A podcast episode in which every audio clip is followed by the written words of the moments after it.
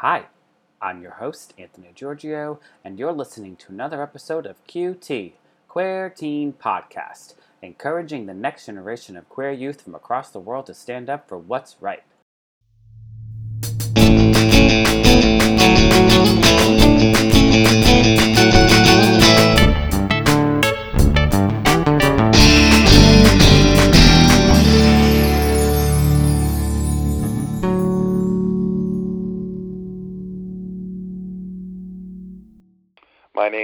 August Bernadicou. I'm a 26 year old gay historian.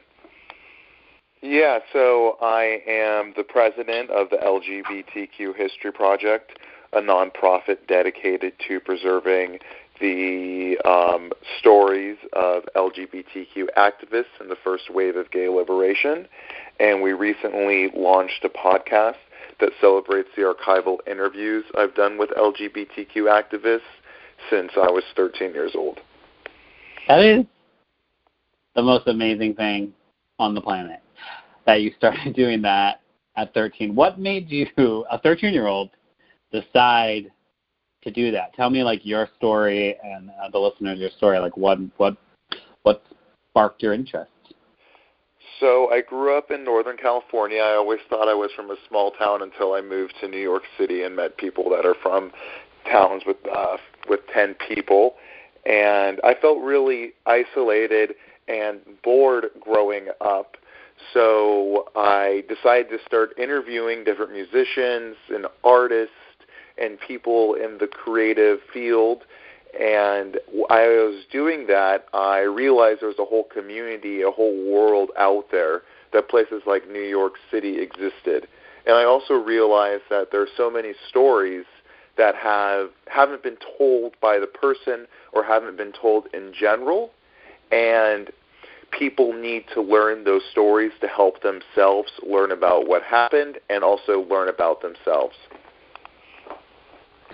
That's that's awesome. That's very insightful for you because you know teenagers in general are not like going i know what i'll do. I'll just start talking to people they're mostly like, I'm gonna do my own thing and you know and be who I am and have my little core group of friends.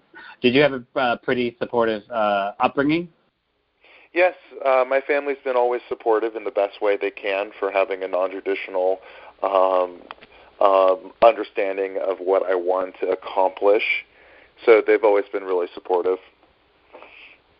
I love that. Did you, when you started having these conversations with everybody? I mean, you must since you're, since you're 26 now, and you started at 13, did you did you first of all you must have a lot of footage, um, and did you um, just continue to do it even when you left home?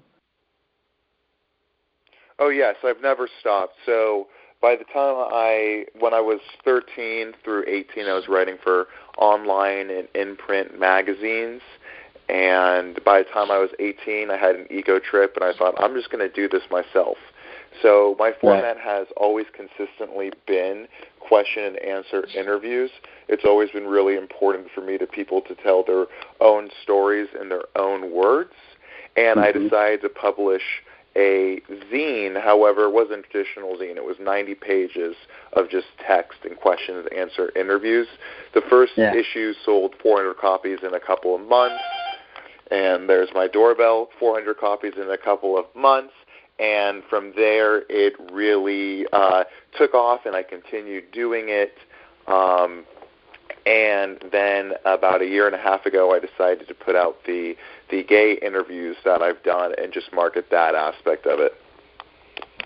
That's so cool. I, lo- I love all that. That that's um that's such a great what did you do with them when you were 13, 14, and 15? Like, what did you do with the actual like? um You just did you take the interviews and just put them on paper, or did you? Was there a platform? Back, what was the platform back then, actually?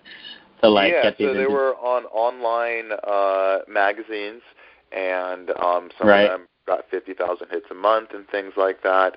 And then also I shopped them around to different publications and different in print magazines as well and then I made the transition to becoming a one man machine when I was 18. That's so cool. What is um?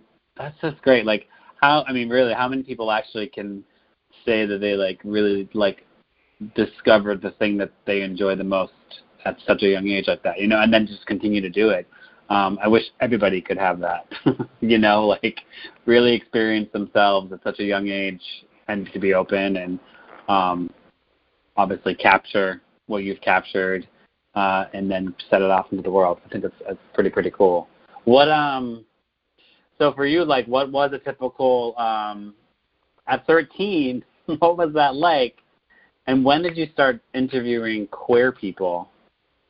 When did yes, that start? Begin? Well, at 13 years old, I thought it was pretty cool. I was getting free CDs and free passes to concerts and backstage passes and going to events for free. Um, and um, excuse me, what was the second question? Uh, when did you start um, interviewing queer people? Oh, excuse me. Well, there's always been tremendous overlap between um, artists and creative people and um, yeah. LGBTQ people, so it kind of naturally just fell into place. Um, some of the first people I interviewed were actually gay as well. Oh, that's so cool. Did you? What was?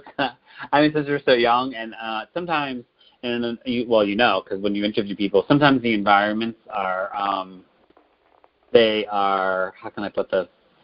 uh let me think i can't even so sometimes they're just like a lot and then and then the individual can sometimes be forthright um and when you're young how did you navigate that by them being a lot well i've always just been in the background i always just let them speak i don't try to dictate the questions a lot of the questions i ask are loaded because of my understanding of their story. I try to in, invoke a specific response, yeah. but um, I just I let I just let them speak. And as you know, po- probably from my interview right now and all the interviews you've done, is you can ask the question and it goes in a million different routes. Yeah, no, it is true. Sometimes when I speak to people, um, sometimes it doesn't though. Sometimes when I talk to people, they're like, they're they're they're um, not as talkative, but then you get the ones that obviously want to really like showcase their stories. And I speak to teens a lot um, with the podcast, so I've spoken to like over 100 queer teens. These kids are out, you know, trans too, like at nine years old, or like even before that, um, which is pretty fantastic to experience. Uh, did you ever get any backlash growing up with that? Backlash? N- not yeah. so much. I've always just lived in my own world and not too mm-hmm. hung up on what other people think. I haven't let other people discourage me before, um, and I've always just been determined enough to, you know, do everything to the beat of my own drum and figure out what I want to do. And of course, like I mentioned earlier, learning about myself through the process as well. So as far as backlash, no, everyone's pretty been uh, has fairly been uh, consistently supportive and as we know, and as you know from your podcast, the nature of the beast is present yourself as some kind of teen idol. So that always helped. Right, right. That's a good. That's a good point. It's totally what that is. Totally what that is. You're the first person. Well, I guess because you no, you have some experiences, so you're the first person that actually said that. Because that's what it becomes. Um, which is cool too, because I love it. I love so many like I love stories and I love listening to people talk um, as much as we'd like to talk ourselves. So it's it's nice. Uh, what's your um, what is your upbringing? What was it? What did you what did you grow up? Um, how was your family like? Uh, I'm always curious about that. Supportive, yes, but like, what is your um, background and stuff like that? Well, I went to Catholic school, which um, was actually a good experience for me because you have a whole different side of intellectualism and you're learning about um, a lot of aspects that shaped American life and shaped our understanding of spirituality and um, and you know I don't remember them telling us we're going to go to hell. In fact, in fourth grade, I remember them talking about how um, AIDS, HIV was started by primates in Africa and I mean, oh, that's pretty progressive wow, okay. for the Catholic Church to say. And then when I was in college, I went to a Jesuit university as well. And um, as we know, Jesuits are not only the Marines of the Catholic Church, but they're also the intellectual, artistic um, education driven, um, artsy, if you know what I mean. Uh, uh, yeah. denomination of the church as well. So I've I've I had a, a good upbringing in the sense that I was able to be intellectually stimulated, and I've I've always I, I never really heard no in the terms of this is what I want to do, while people, you know, aren't always supportive and even today not even understanding. It's just because of their lack of ability to try to understanding uh, try to understand, excuse me, what I'm doing and what I want to accomplish as well. So, you know, th- I think those are always going to be the hurdles that someone like me and you come across and you know they've just been consistent you know since my upbringing trying to figure all this stuff out. Yeah no i totally god i relate to that a lot. I get it i totally because i had a cool upbringing like i didn't i didn't have other than being a teenager and the, don't you know how you go through your normal teenager things. I think that's the thing i experienced but for me i was queer and i was out and so pretty young and supportive family. And um I didn't have like a Catholic. I had a Catholic upbringing, but it wasn't a Catholic upbringing. You know, like it was pretty much like Christmas Catholic upbringing. You know, one of those things. Go when go when you want. Um, so I think that's I think that's like a that's that's cool. I mean, you your energy and your intellect comes across so poignant, and that's a good thing. I think, and I think it's pretty awesome. Um, and I think maybe because of the work that you've been doing your whole life. I mean, truly your whole life. Uh, has lent itself to that. I, I, I love that. Um, with the, um, can you explain a little bit about the difference between what you do with the LGBT Queer History Project, and then I know how it ties into Queer Core Pod, but like, what exactly does the LGBT Queer History um, do for like the community and and carry and what does it carry with it uh, to to continue the work? Yeah, essentially, it's my front for being able to um, interview. Uh, uh, members who were in the first wave of gay liberation. Uh, okay. You know, it's the resource that I use to conduct the the interviews and also distribute them. And then um, we also um, I also host hosted back when you could be in the same room with other people intergenerational right. dialogues, which I truly believe are the only of its kind in the nation, if not um, in most of the world, and that essentially is me in conversation with gay elders. And mm-hmm. it's not as much of an interview as it's a dialogue. Have you heard of Making Gay History? Have you heard of that um, podcast as well? Yeah, absolutely. Um, yeah, Eric um, Marcus um, is really awesome. Yeah, he's one of the um, unsung heroes, singing more loudly and loudly as time goes on about the history of the um, LGBTQ community and has a similar uh, had a similar trajectory, which I hope is going to be similar to mine. Yeah, I um, it's he's so nice about it too, and he's like, yeah, because he's been doing it since 1988, and I was like, Eric, you literally captured so much history during the history of it happening. So it's like it's it's just a it's pretty cool. And uh, who stands out to you the most inside of what you do um, when you speak to someone? Like who who are the people? I know everyone's pretty amazing, but like who really just like took you by surprise and when you were like, holy shit, I just never knew. I had no idea. Well, there's a few people who I credit to changing my life. One of them um, is someone I think about several times a week um, if that is what the question is referencing. Yeah, her absolutely. Name is, her name is Bambi Lake. Um, I call her the mother of us all, and uh, she was on the fringes of the Cockettes, were, which were a radical theater troupe for whom mm-hmm. the term gender F was coined. Um, don't know if we can say that. And then she was part. You can say fuck. It doesn't matter. Yeah, yeah. okay. You can say. That's very sweet. She was part then she was part of the Angels of Light, which were the free theater offspin of the Cockettes. And then for the next 35 years, she was a prominent and well written about transgender performance in San Francisco, all the while battling horrible drug addiction, sleeping on the street, having to be a hooker, but she would just get back up on stage and sing in the smallest, sturdiest, cleanest, and um, largest clubs in San Francisco. I had always wanted to find her. And one day when I was 18 years old, I had her book in my backpack. I was walking around and I I saw her with my baby sister, who was horrified in the process. She was homeless at this point, um, obviously high on drugs, um, making crazy comments to me, and then uh, kind of was turned off by the experience, but always was thinking, what, who is this, who is this Bambi, and how do I find her again?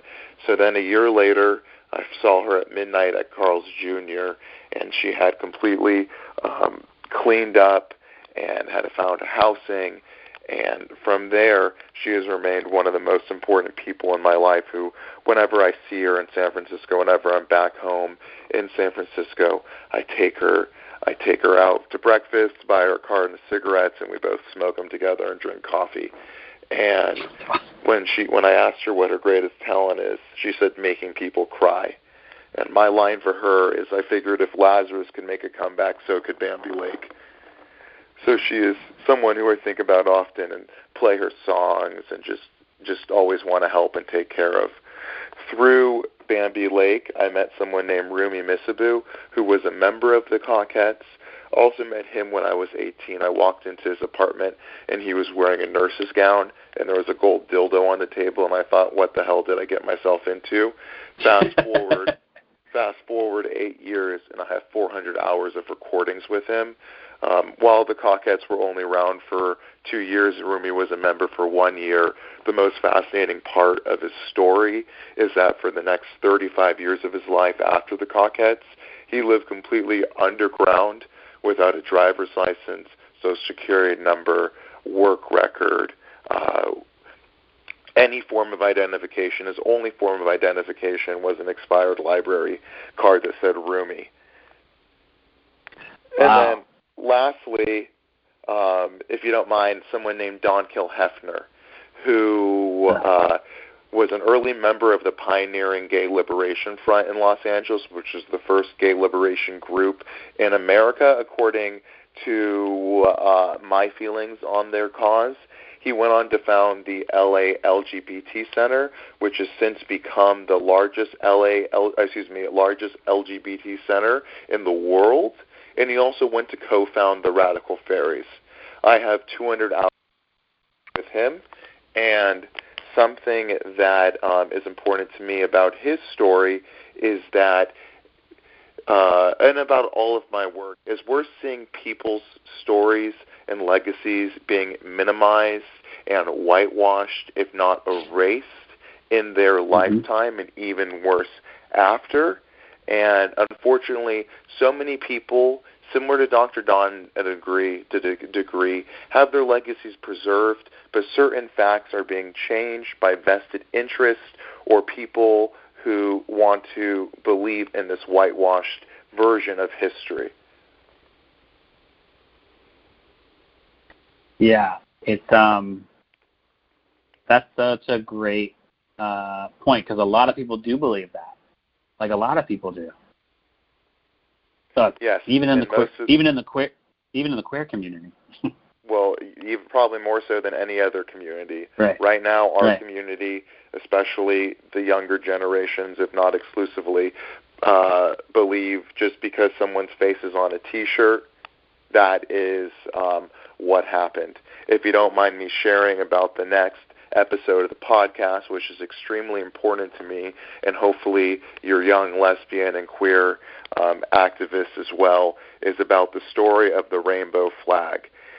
There is one man who claims he was the sole creator of the rainbow flag named Gilbert Baker. And mm-hmm. uh, and that is not the case. The rainbow flags were made by a consortium of people in San Francisco. However, the original person who presented the story was named Faerie Argyle Rainbow, and it said that on her driver's license three years prior to the rainbow flag. She's the one who hmm. presented it to the Pride community.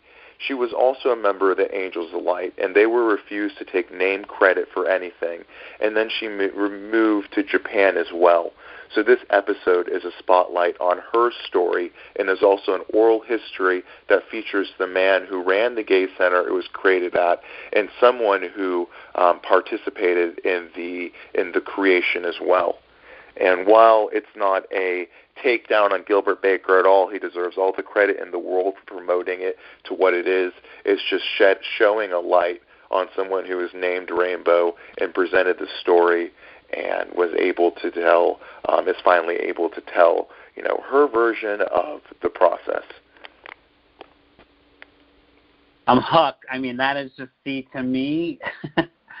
God, I mean, I don't don't think I'm weird, but I'm in love the way you speak and you present yourself. I already said it twice, but I think it's so poignant and fascinating and understanding and to the point of like you just said too, it's not like to discredit the person that like obviously made it the thing made it big, but it's really to shed light, a big light on where things really come from, and that's obviously what our country is going through right now. Um, that's all I really push and dedicate myself towards because it just it's the only way to keep things moving and like you've done for so long in your life with these interviews and to really put um, those people those humans forward um, is so strong and powerful. And I think that's literally the only thing that keeps um, the empathy and the realization and the reality of like who made things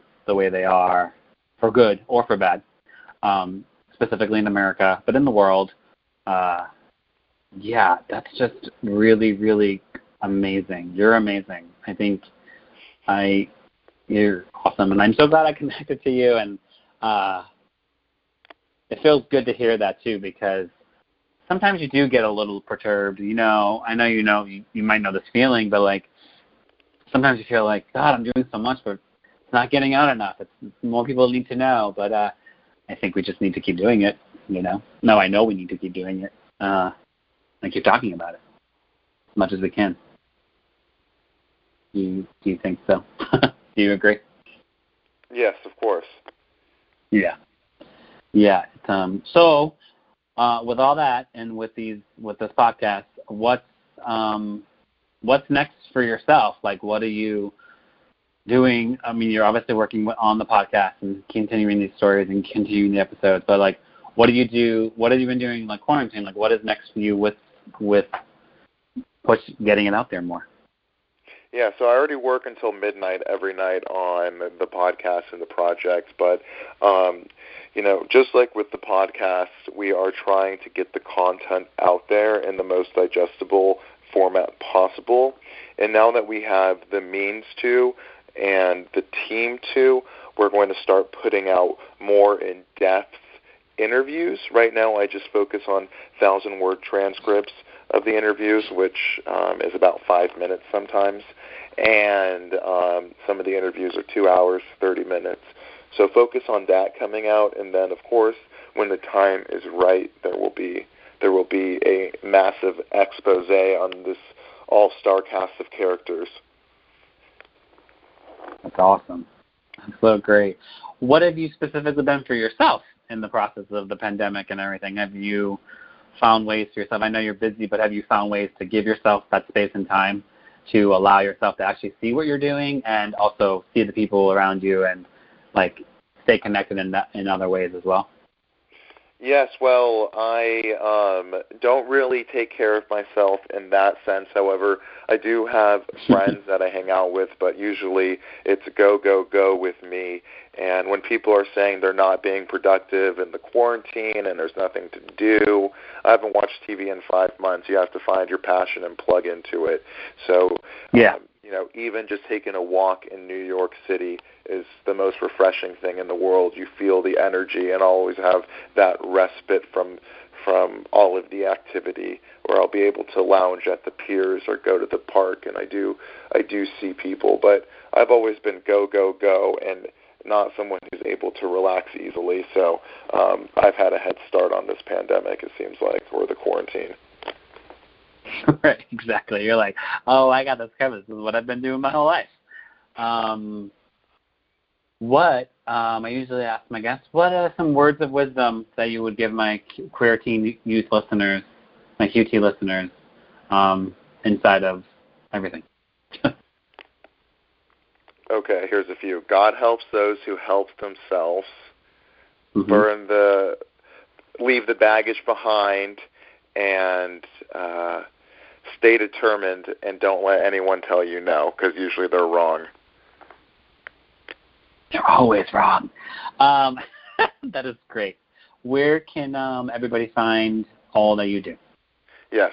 So you can go to augustnation.com, queercorepod.com, LGBTQ History Project on Instagram, and QueerCorePod on Instagram as well.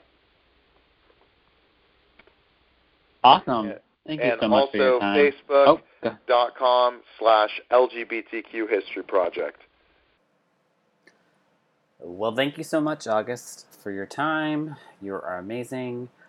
Found out all about the LGBTQ History Project and Queercore Pod and August Nation. I'll give all the links inside of the description for the podcast, this episode. I would like to thank my on air sponsors, Jose de la Cuesta and Michael J. Grabowskis. And I'm your host, Anthony Giorgio. Thank you for listening to another episode of QT, Queer Teen Podcast, encouraging the next generation of queer youth from across the world to stand up for what's right. And remember, listen, learn, love.